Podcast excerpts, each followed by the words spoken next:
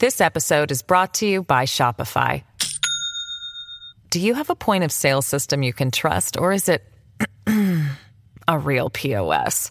You need Shopify for retail. From accepting payments to managing inventory, Shopify POS has everything you need to sell in person. Go to shopify.com slash system, all lowercase, to take your retail business to the next level today. That's shopify.com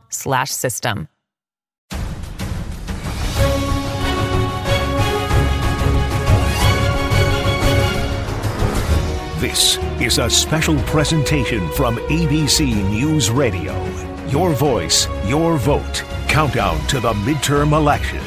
Every time I go to the grocery store, it hurts. I want balance in the Senate. I'm concerned about inflation. I'd like to have cheap gas again. A woman's right to choose. I wish it was more based on what they stand for instead of dividing everybody the way they do. From Pennsylvania, here are correspondents Karen Travers and Aaron Katersky. Good evening from Norristown, Pennsylvania, one week from the midterm elections, which will determine control of Congress, the direction of President Biden's agenda, and set the country on a path to the next presidential election. Our White House correspondent, ABC's Karen Travers, dragged me here because this is where you're from, mm-hmm. and I feel like you're trying to convert me to the deliciousness of cheesesteaks and water ice, which I'm already mispronouncing. You got it close, but I think I succeeded in the conversion. But also because Pennsylvania is such a critical place right now in this midterm election. And Pennsylvania voters have been pummeled with politics over the past several months. But right now, there's another storyline here that's getting mm, all the headlines. You might have heard about this. Yeah. The Phillies are in the World Series.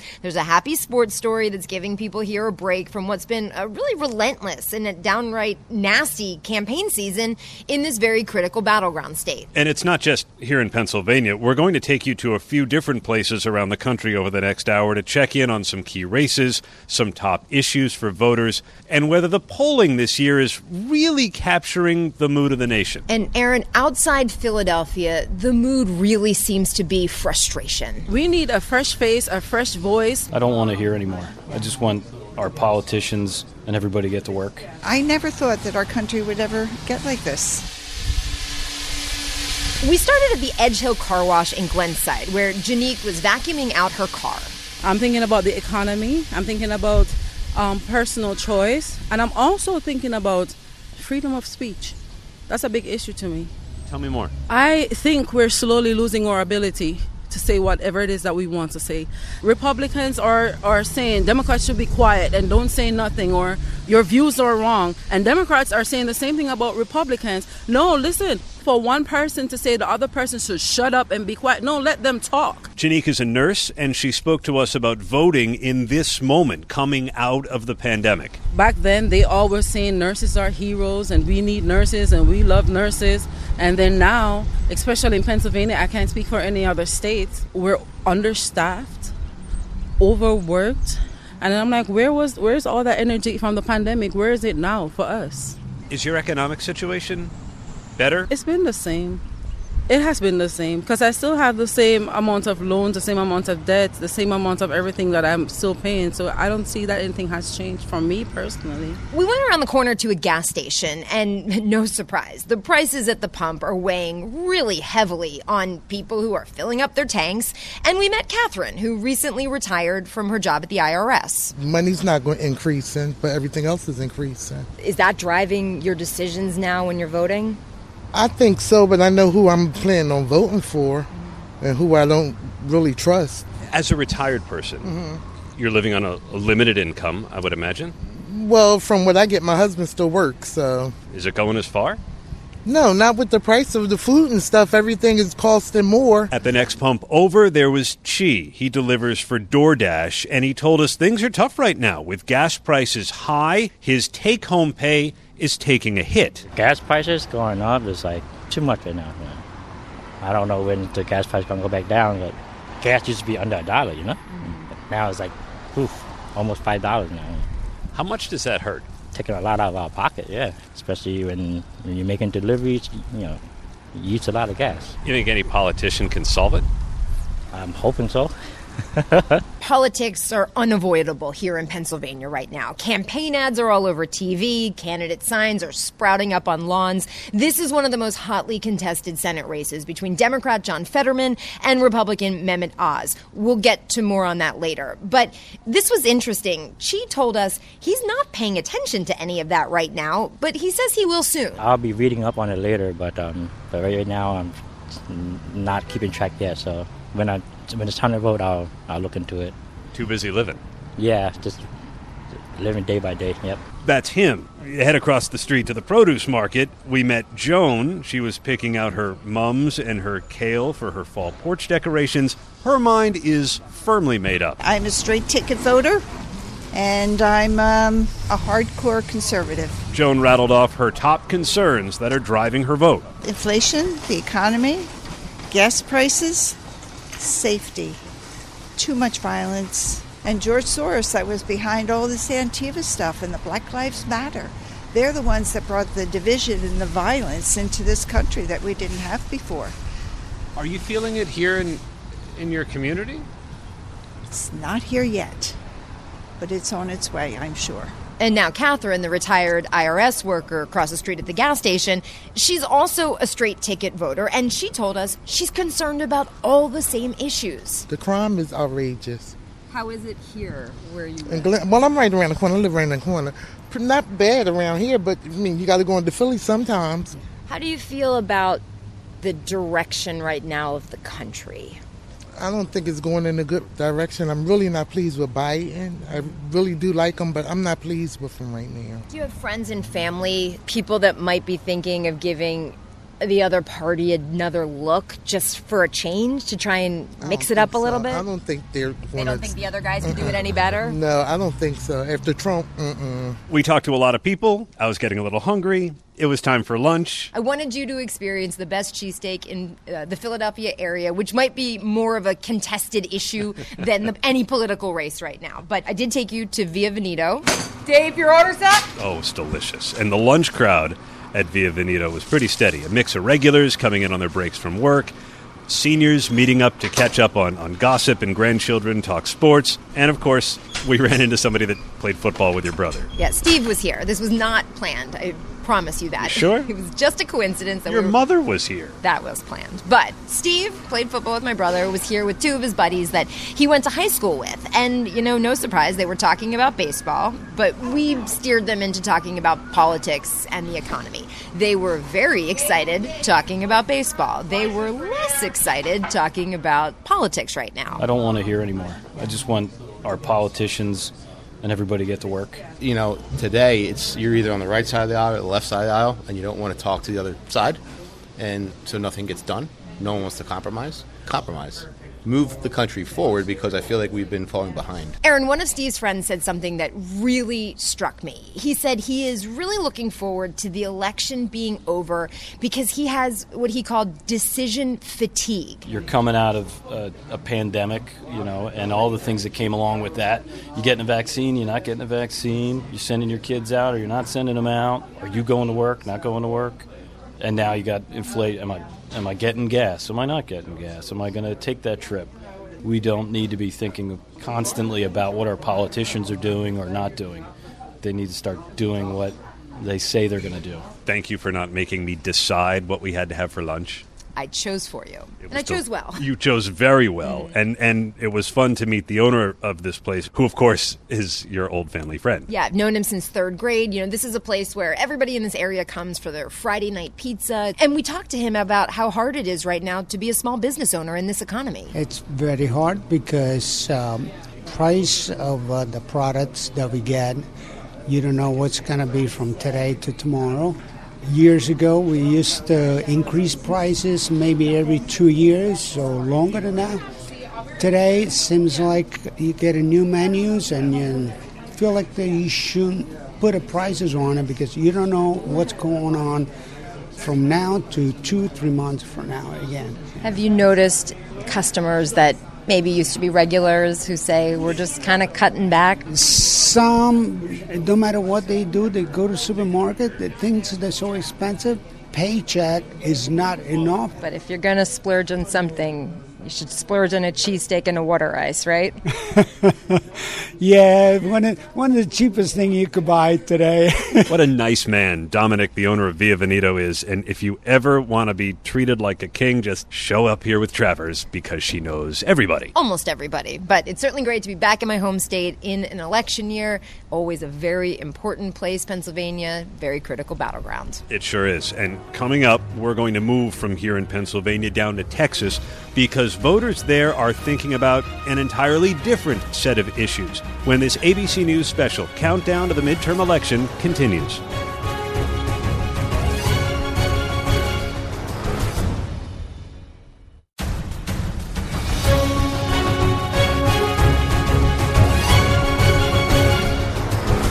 You're listening to a special presentation from ABC News Radio. Your voice, your vote. Countdown to the midterm election. Once again, here are correspondents Karen Travers and Aaron Katersky. We're one week from the midterm elections, and if the economy is the dominant issue nationwide, in Texas it shares space with something else. From Dallas, ABC's Jim Ryan tells us now how immigration is shaping not only a closely watched governor's race, but races in other border states. On the day that Texans head to the polls, as many as 8,000 men, women, and children will attempt to enter the state illegally through its 1,200 mile border with Mexico. Some days the number is higher, some days it's lower. Behind the numbers are people like Maria Gladys Martinez, who slipped into Texas between Border Patrol checkpoints with her two children, ages 11 and 12. She spoke of getting death threats in her home country of Guatemala and of the arduous trek north through Mexico and into Texas. Her daughter, Gabriela, said she couldn't walk any farther. She said it was the hardest thing she ever did, so the family surrendered to Customs and Border Protection. Their story isn't new, and the issue of immigration, both legal and illegal, has dominated the state's political conversation for decades. Never more so than this year. To Republican Governor Greg Abbott, Maria Gladys Martinez and their children are not the oppressed, but the perpetrators. I refused to stand by and let our state be overrun by criminals, deadly drugs like fentanyl, and victims of human trafficking. His response can be summed up in three words Operation Lone Star, the $4 billion security mission involving more than 10,000 National Guard troops stationed along the border. The Biden administration has responded in a similar way, says Homeland Security Secretary Alejandro Mayorkas. For the first time since 2011, the president's fiscal year 2023 budget calls for 300 more Border Patrol agents. And we are hiring case processors. We are addressing this issue. But Greg Abbott's Democratic challenger, Beto O'Rourke, is not embracing the Biden plan either. He says the federal government has not done enough to secure the border. But Greg Abbott has also failed. $4 billion after he began Operation Lone Star. We're not seeing fewer encounters at our border as he promised we would we're actually seeing more. It's, it's another one of his failures. Despite all the additional state and federal boots on the ground, a tractor trailer loaded with dead and dying immigrants was discovered in San Antonio in June. 53 people would die, and Fire Chief Charles Hood saw the tragedy firsthand. I saw a young man, and he was covered up, but he had a uh, really nice pair of Air Jordans on.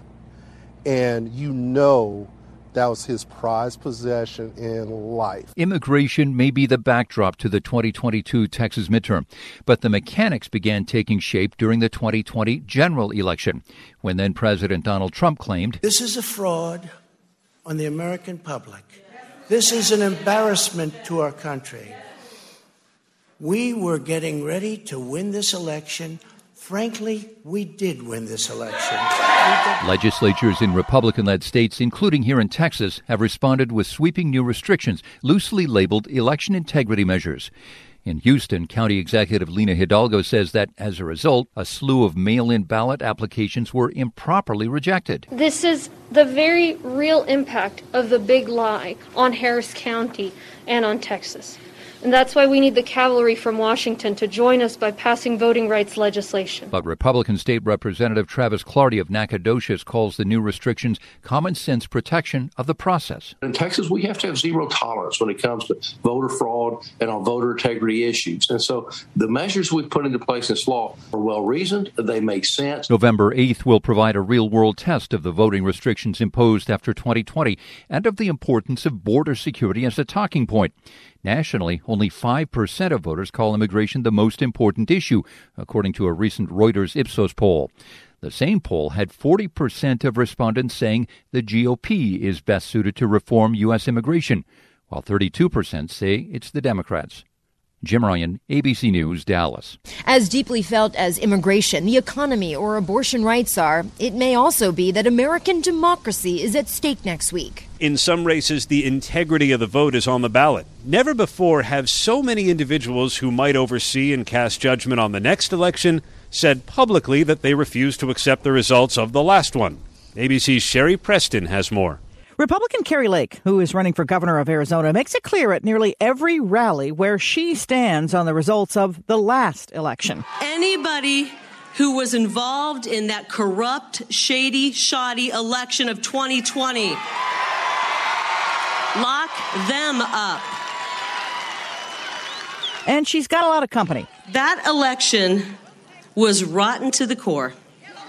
Out of 552 Republicans running for House, Senate, Secretary of State, Governor, or Attorney General this year, our partners at 538 say 200 of them fully deny the legitimacy of the 2020 election, and another 62 have raised questions about it.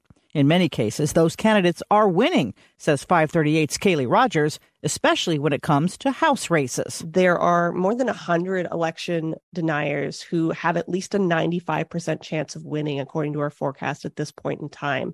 So, and, and several more are in at least competitive races. So, this has not necessarily been a deal breaker. You know, these are candidates that are in races where they're likely to win and they've already won the primary. So they're basically, you know, they've done the hard work. It's not just those running for seats in Congress or in governor's mansions. ABC News legal contributor Kate Shaw says there are numerous election deniers running for Secretary of State and Attorney General who, if they win, will soon be in charge of certifying the results of the next presidential race. So you have Secretary of State candidates who have basically said that state legislatures should have thrown out the votes uh, in states that went for Joe Biden and instead cast those states' electoral votes for Donald Trump. Um, and those individuals could be in a position in 2024 not just to advocate that publicly, but to seek to actually implement that. And that's something we have never seen in American history, right? State legislatures after individuals cast their votes, basically disregarding those votes and appointing different electors. Libby Cathey is a reporter who has been embedded on the road as a part of the ABC News political series Power Trip, streaming on Hulu. She's got an example. Here in Arizona, on the Republican side, you have a man named Mark Finchem running for Secretary of State. He was at the Capitol on January 6th. He's previously identified uh, as an oath keeper. And, and a lot of people are concerned that he wouldn't certify an election or would also restrict the vote in election if his if this guy isn't winning. And, and it's also worth pointing out that the Secretary of State becomes the governor in Arizona if for any reason the governor has to leave that position. In Pennsylvania, Doug Mastriano, the Republican candidate for governor, said if he's elected, he will appoint a Secretary of State to, quote, clean up what he calls election fraud that cost Donald Trump in 2020. Josh Shapiro is Mastriano's Democratic opponent. Now he's saying he's going to decertify voting machines in order to pick the winner he wants next time. Mastriano made those comments about voting machines on a podcast hosted by Steve Bannon, the former Trump advisor found guilty of contempt for defying the January 6th committee. All of this, of course, started with the former president, who we learned during those committee hearings had been planning to claim all along that if he did lose, he would deny it which says Republican Congressman and committee member Adam Kinzinger is exactly what happened. He knew he had lost the election, but he made the deliberate choice to ignore the courts, to ignore the Justice Department, to ignore his campaign leadership, to ignore senior advisors, and to pursue a completely unlawful effort to overturn the election. And while many voters say they are most concerned about something else this midterm election, what issue is most important to you this election? Um, I think inflation. 538's Kaleigh Rogers says for some candidates, embracing the former president's false claims about losing the election have won them more votes. It clearly is not something that voters are punishing candidates for. And in many cases, they're embracing it. This is uh, messaging that is coming from Trump himself. And as we know, Trump still has a lot of sway within the Republican Party and is very popular with Republican voters. And so having a candidate that embraces what Trump says, repeats what he says, maybe earns his endorsement by embracing those claims and bolstering them, that's not necessarily a negative for a lot of Republican voters. Again, 538's latest count shows that 60% of all Americans have at least one election denier on the ballot this year. ABC's Sherry Preston. Coming up, we're in Ohio to see how rising crime rates in one city could affect next week's outcome when this ABC News special, Countdown to the Midterm Election, continues.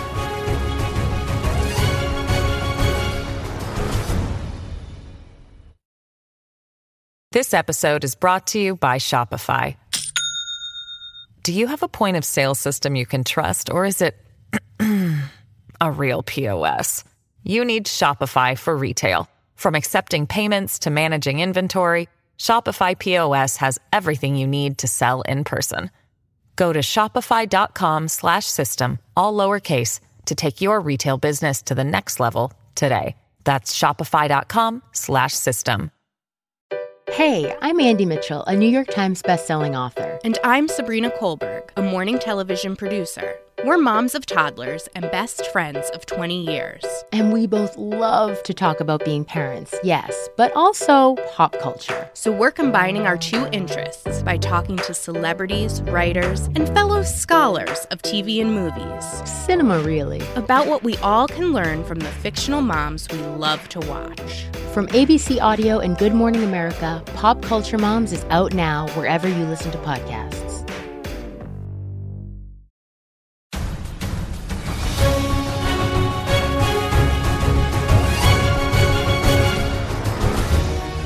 Listening to a special presentation from ABC News Radio. Your voice, your vote. Countdown to the midterm election. Once again, here are correspondents Karen Travers and Aaron Katersky. One week from tonight, the midterm elections at stake, control of Congress and state houses across the country. Republicans need to win a handful of seats to take over the House of Representatives, which Democrats now control by a very narrow margin. And as we've heard, voters are going to decide based on issues like the economy or immigration. And in Ohio, crime. ABC's Mary Alice Parks tells us how rising crime rates in Toledo could affect next week's vote. Before the pandemic, Toledo averaged about 30 homicides a year. That number doubled in 2020, and by 2021, 71 homicides in the city. An analysis done by ABC News found over two dozen cities around the country broke their own previous records for homicides in 2021. I was raised on this street, where my grandma taught me that in America, kids can dream big.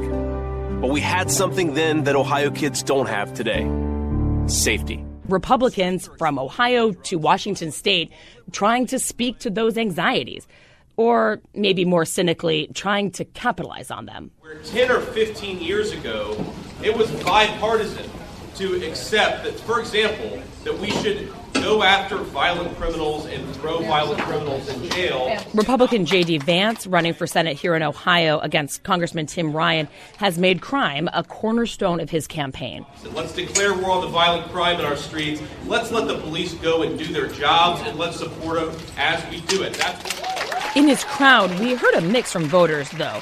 Some told us it really was not an issue where they live but many said it was absolutely still front of mind. I do agree that crime is a severe problem, not just in Ohio, but all across the country. So I am not seeing it in my very small community, in my rural community in Ohio. But I know that in the larger communities that there are issues with, with crime. In terms of polling, crime was listed fourth as the issue most important to voters come November in our latest ABC News Washington Post poll. But voters in that poll said they trusted Republicans to handle the issue over Democrats by 14 points. Again, part of the reason for the heavy campaigning. Tim, fight the criminals, not the cops. I'm JD Vance, and I approve this message. Republicans have tried to cast Democrats as anti police and have worked overtime to tie them all to that defund the police slogan, even in races where the Democratic candidates do not support cuts to police budgets. Defaulting to crime as a political strategy is a relatively easy dunking point. Leah Wright Rigueur is a history professor at Brandeis University and an ABC News political contributor. It's one of those things that riles people up. It's one of these things that people gravitate to. I mean, who's going to sit down and say, no, I'm pro crime? Nobody's going to say that.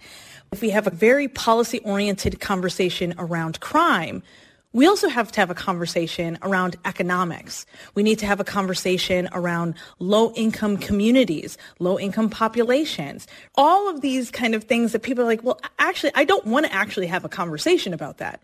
Back in Ohio, J.D. Vance, the Republican Senate candidate, does not list specific legislation he would back, but talks broadly about backing the blue. We need to hire probably 100,000 additional cops in this country. You need resources in order to do it. Uh, the second thing is we really have to protect police officers' qualified immunity. As the pandemic has faded, there have been signs of progress.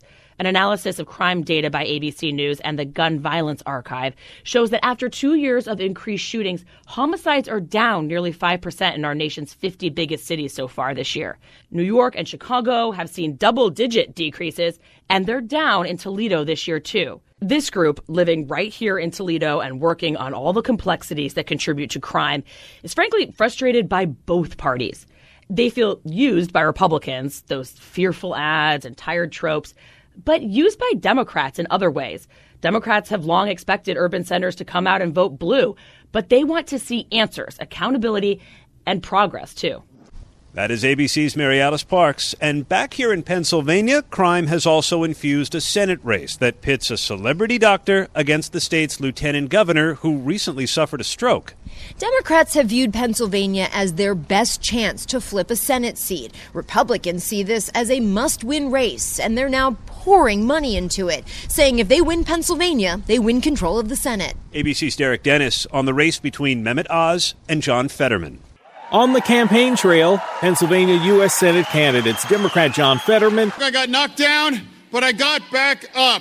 And Republican Dr. Mehmet Oz. Legal immigration, the way my father came in, and many of your relatives did at odds over immigration, abortion, crime, fracking, health care, and more. And he would support cutting Medicare. And that's John, why do you say it's, that? It's, I've never said that. It's one of many claims denied by TV's Dr. Oz at last week's televised debate sponsored by the network News Nation, a debate that gave voters a chance to see what Fetterman called the elephant in the room. The effects of his stroke in May that left him with lingering cognitive and speech issues. Debate organizers using big screen monitors with questions and answers answers displayed via closed captioning, challenges Fetterman addressed on the debate stage and at campaign appearances days later. I may not say everything perfectly sometimes, but I'll always do the right things if you send me to Washington, D.C. Oz, for his part, has largely stuck to the issues, despite members of his campaign deriding Fetterman over his stroke, famously suggesting he should eat more vegetables. Still, Fetterman supporters like John Abbott of Harrisburg remain loyal. First of all, he's with my party. He's pro choice. On the other side, on abortion, Dr. Oz says he's pro life, though at the debate he split political hairs, framing abortion as a matter for states. There should not be involvement from the federal government in how states decide their abortion decisions. Then there's the nagging issue of Oz's residency and criticism he's a carpetbagger, moving to Pennsylvania just to run for office after living for years in New Jersey. Voter Laurie Johnson giving Oz a pass. We don't get perfection with candidates. We don't we don't get to you know create their resume. Some things just have to go by the wayside as less important than other things. The latest polls show the race has tightened significantly. ABC News political director Rick Klein noting Fetterman has lost most of what was once a 10 point lead over Oz, and his debate issues didn't help. Not to make any judgment on his ability to serve in the Senate uh, or his uh, his ability to have his brain fully function. There's no one questioning any of that. It was just hard to to watch those moments play out. The campaign took a risk in putting him forward at all. Fetterman relying on his everyman persona as Pennsylvania's tattoo and hoodie wearing tough guy lieutenant governor. I'm going to fight for everybody in Pennsylvania whoever got knocked down that ever had to get back up. While Dr. Oz is promising to disrupt the political establishment by trading the camera and microphone of his combined TV and medical career for the Senate floor on Capitol Hill. We have a transformative moment in Pennsylvania history. We have to stop now. Derek Dennis, ABC News. Coming up, the polls. They say a lot of things. Should we believe all of them? When this ABC News special, Countdown to the Midterm Election, continues.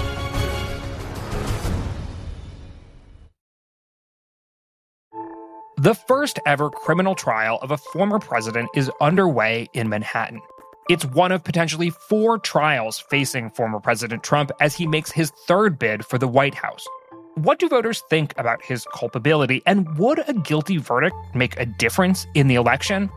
I'm Galen Druke, and every Monday and Thursday on the 538 Politics podcast, we break down the latest news from the campaign trail. We sort through the noise and zoom in on what really matters using data and research as we go.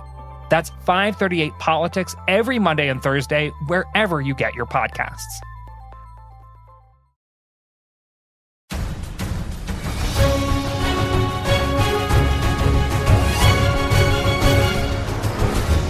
You're listening to a special presentation from ABC News Radio.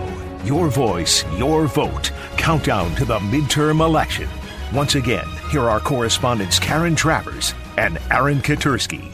We're a week away from the midterms, so we thought we'd check in with our friend Galen Druke from our partners at 538. The last several minutes, we've heard from a number of voters who told us the economy, immigration, even the very state of American democracy are on their minds as they go to the polls. That about capture the mood of the country? What what is the top issue? The top issue throughout this midterm cycle has been the economy and inflation. We've seen other issues bubble up throughout the year, in particular after the Dobbs decision. Abortion became a more important or more salient issue amongst the American public. That's faded a little bit since. To put that in perspective a little bit, Gallup recorded its highest number ever of Americans saying that abortion was the most important issue facing the country this year. It was 8%, so still not all that high. It's fallen since then back to 4%, and we've seen in polls increasingly it's the economy and inflation. If you want to apply that to who are people going to vote for, we see time and time again that on average, Americans tend to trust Republicans more on the issue of the economy than Democrats. Galen, let's kind of drill down a little bit more on that issue of abortion. Democrats were really hoping that their voters would be so fired up about the Supreme Court case overturning Roe v. Wade that that would really drive turnout. But if that's not a top issue right now, did they miss their moment on that, Democrats? I mean, is that not going to help them the way they maybe thought it would a couple months ago? I think the fact that we're even considering, for example, the race for the Senate to be competitive is evidence that overturning Roe v. Wade is impacting this midterm cycle. Not only did we see a change in polls over the summer, but we saw in actual special elections. So when people have to go out and actually cast a ballot, Democrats were significantly overperforming what we expected. That's fallen back to earth, but what we see now is more of an even split to a slight Republican advantage. That is not what I would have guessed if you asked me a year ago what the environment would be like. But Dobbs ultimately did change the landscape like I said, things have come mm-hmm. back down to earth a little bit more, but it's still playing a role in this midterms. Galen, in your world, as you make your forecasts and analyze all the races, I'm curious how the data is looking to you. Is the is the polling good, or are there gaps? Wouldn't we all like to know? So, a couple things on that. One, there is always polling error. In fact, you know, think about a presidential election on average, the national polls are off by about four points. That's not even just recently, that's across history. So the polls are never 100% right. So we should always treat polling information with some skepticism and just understanding that there's always going to be uncertainty. In 2016, the rationale for the polls being off was that there was a big split in terms of education, you know, voters who did have a college degree and voters who didn't, and that pollsters weren't capturing enough voters who didn't have a college degree, who are, in fact, the majority of Americans. Only about 35% of Americans have a college degree. In 2020, the polls missed again, even though pollsters were trying to make sure that they had the right numbers of college and non college educated voters. And that time sort of blamed it on COVID. You know, some Democrats were more likely to be home, answering the phone, answering polls, et cetera, et cetera This time, if the polls get it significantly off again, it will be hard, I think, for pollsters to come back. One of the underlying issues here is that for voters who don't trust institutions or trust the way that politics works, they aren't likely to respond to pollsters, but they may well still vote. And so, if there is like a certain section of the electorate that just really doesn't want to answer pollsters, there's not that much you can do as a pollster to sort of like mathematically wiggle your way out of that. You got to just reach the voters. In 2018, the last midterm cycle, the polls were almost spot on.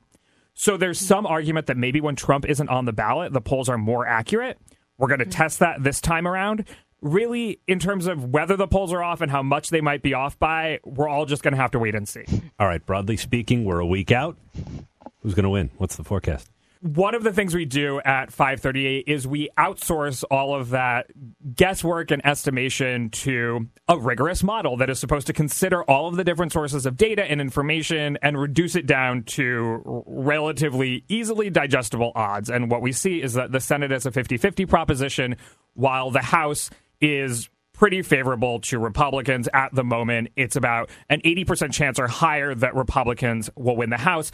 That's understandable. Democrats only have a 5.5 seat lead in that chamber. On average, across decades, the party out of power has won about 26 seats in the House at the midterms. So, five seats compared to 26, it's not really a tall order. But when it comes to the Senate, I don't think any rigorous person can reasonably tell you who will win. It's really going to come down to Nevada, Georgia, and Pennsylvania. And all of those races are super tight at the moment. We always learn something from Galen Druke, from our partners at 538. Thank you. Thanks a lot for having me. Coming up, we'll talk to ABC's Jonathan Karl about former President Trump when this ABC News special, Countdown to the Midterm Election, continues.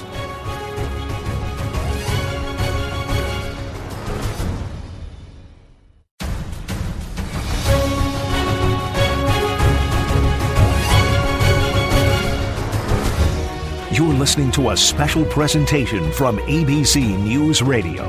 Your voice, your vote. Countdown to the midterm election. Once again, here are correspondents Karen Travers and Aaron Katersky. Former President Trump is not on the ballot a week from tonight, but whether you're talking to voters or listening to candidates, Trump's presence is unmistakable. We're joined by ABC's chief Washington correspondent, Jonathan Karl. And Jonathan, these midterms really all about Trump? I mean, they're not all about Trump, but but there is a significant aspect of what's happening here that is about Trump. There are a number of candidates on the ballot. You know, people like Blake Masters, Herschel Walker, J.D. Vance, uh, Mehmet Oz, just to mention some of the Senate candidates that are there, have the nominations almost entirely because of Donald Trump. So, you know, he's either going to be the guy that can point to those races and say, I won, or uh, we'll be taking heat from Republicans saying if we had stronger candidates, we would have done better. So, John, as we pass the midterms and then will he, won't he, about another presidential run for Donald Trump, what do all of the other potential 2024 Republican contenders do in the meantime while you're waiting to see what Donald Trump does? I can tell you, uh, let me throw a couple names out there. Uh, you know, Mike Pompeo is clearly laying the groundwork and letting people know he's going to run, regardless of whether or not uh, his old boss is going to run. Uh, Mike Pence is clearly building up for a run regardless of whether or not uh, Donald Trump is going to run. I think some of the Trump critics, Chris Christie, uh, Liz Cheney, uh, Larry Hogan, not that they, I mean, absolute long shots for for for a win in, in, in, this Republican Party, but I think that they are gearing up uh, to run, uh, perhaps especially if, if if Trump runs. So there is kind of that shadow primary out there. I, I would, by the way, even put Nikki Haley on that list, even though we we all have video of her saying flatly that she would not run if Trump runs. Um, but but I think that they are going to go, and I think that Trump knows this and is leaning towards an early announcement. Again, if he decides to run, an early announcement that could come, you know, within a week or two of, of the midterm elections. In fact, I got to tell you, uh, one of somebody very close to Trump told me just about 11 days ago uh, that he was upset that the Republicans may be poised for big wins in the midterms, and he wasn't going to get credit, and therefore was thinking about announcing even before the midterms, days before people go to vote. I don't think that is going to happen, but that tells you the state of mind. Okay, our favorite thing to do is to put John Karl on the spot and get a yes or no answer. So, what do you think? Is he going to do it? I'm going to say yes, but I'm not. I'm nowhere near 100 percent on that. I, I, still think there's a. I still think there's a chance that, that, that he gives us a head fake and doesn't actually do it. Makes us think he's going to do it and doesn't mm-hmm. do it. But but if you have you pin me down, I say yes, mm-hmm. he's going to run. Yes, maybe, but with off ramps. yes, thank you, thank you. It's good for you and for Donald Trump. thank you, John. Thank you. Great talking to you guys we won't hold John to that prediction until after the midterm elections. And we will be right back with you for that one week from tonight with special live coverage of the midterm elections. With Karen Travers, I'm Aaron Katersky. You've been listening to a special presentation from ABC News.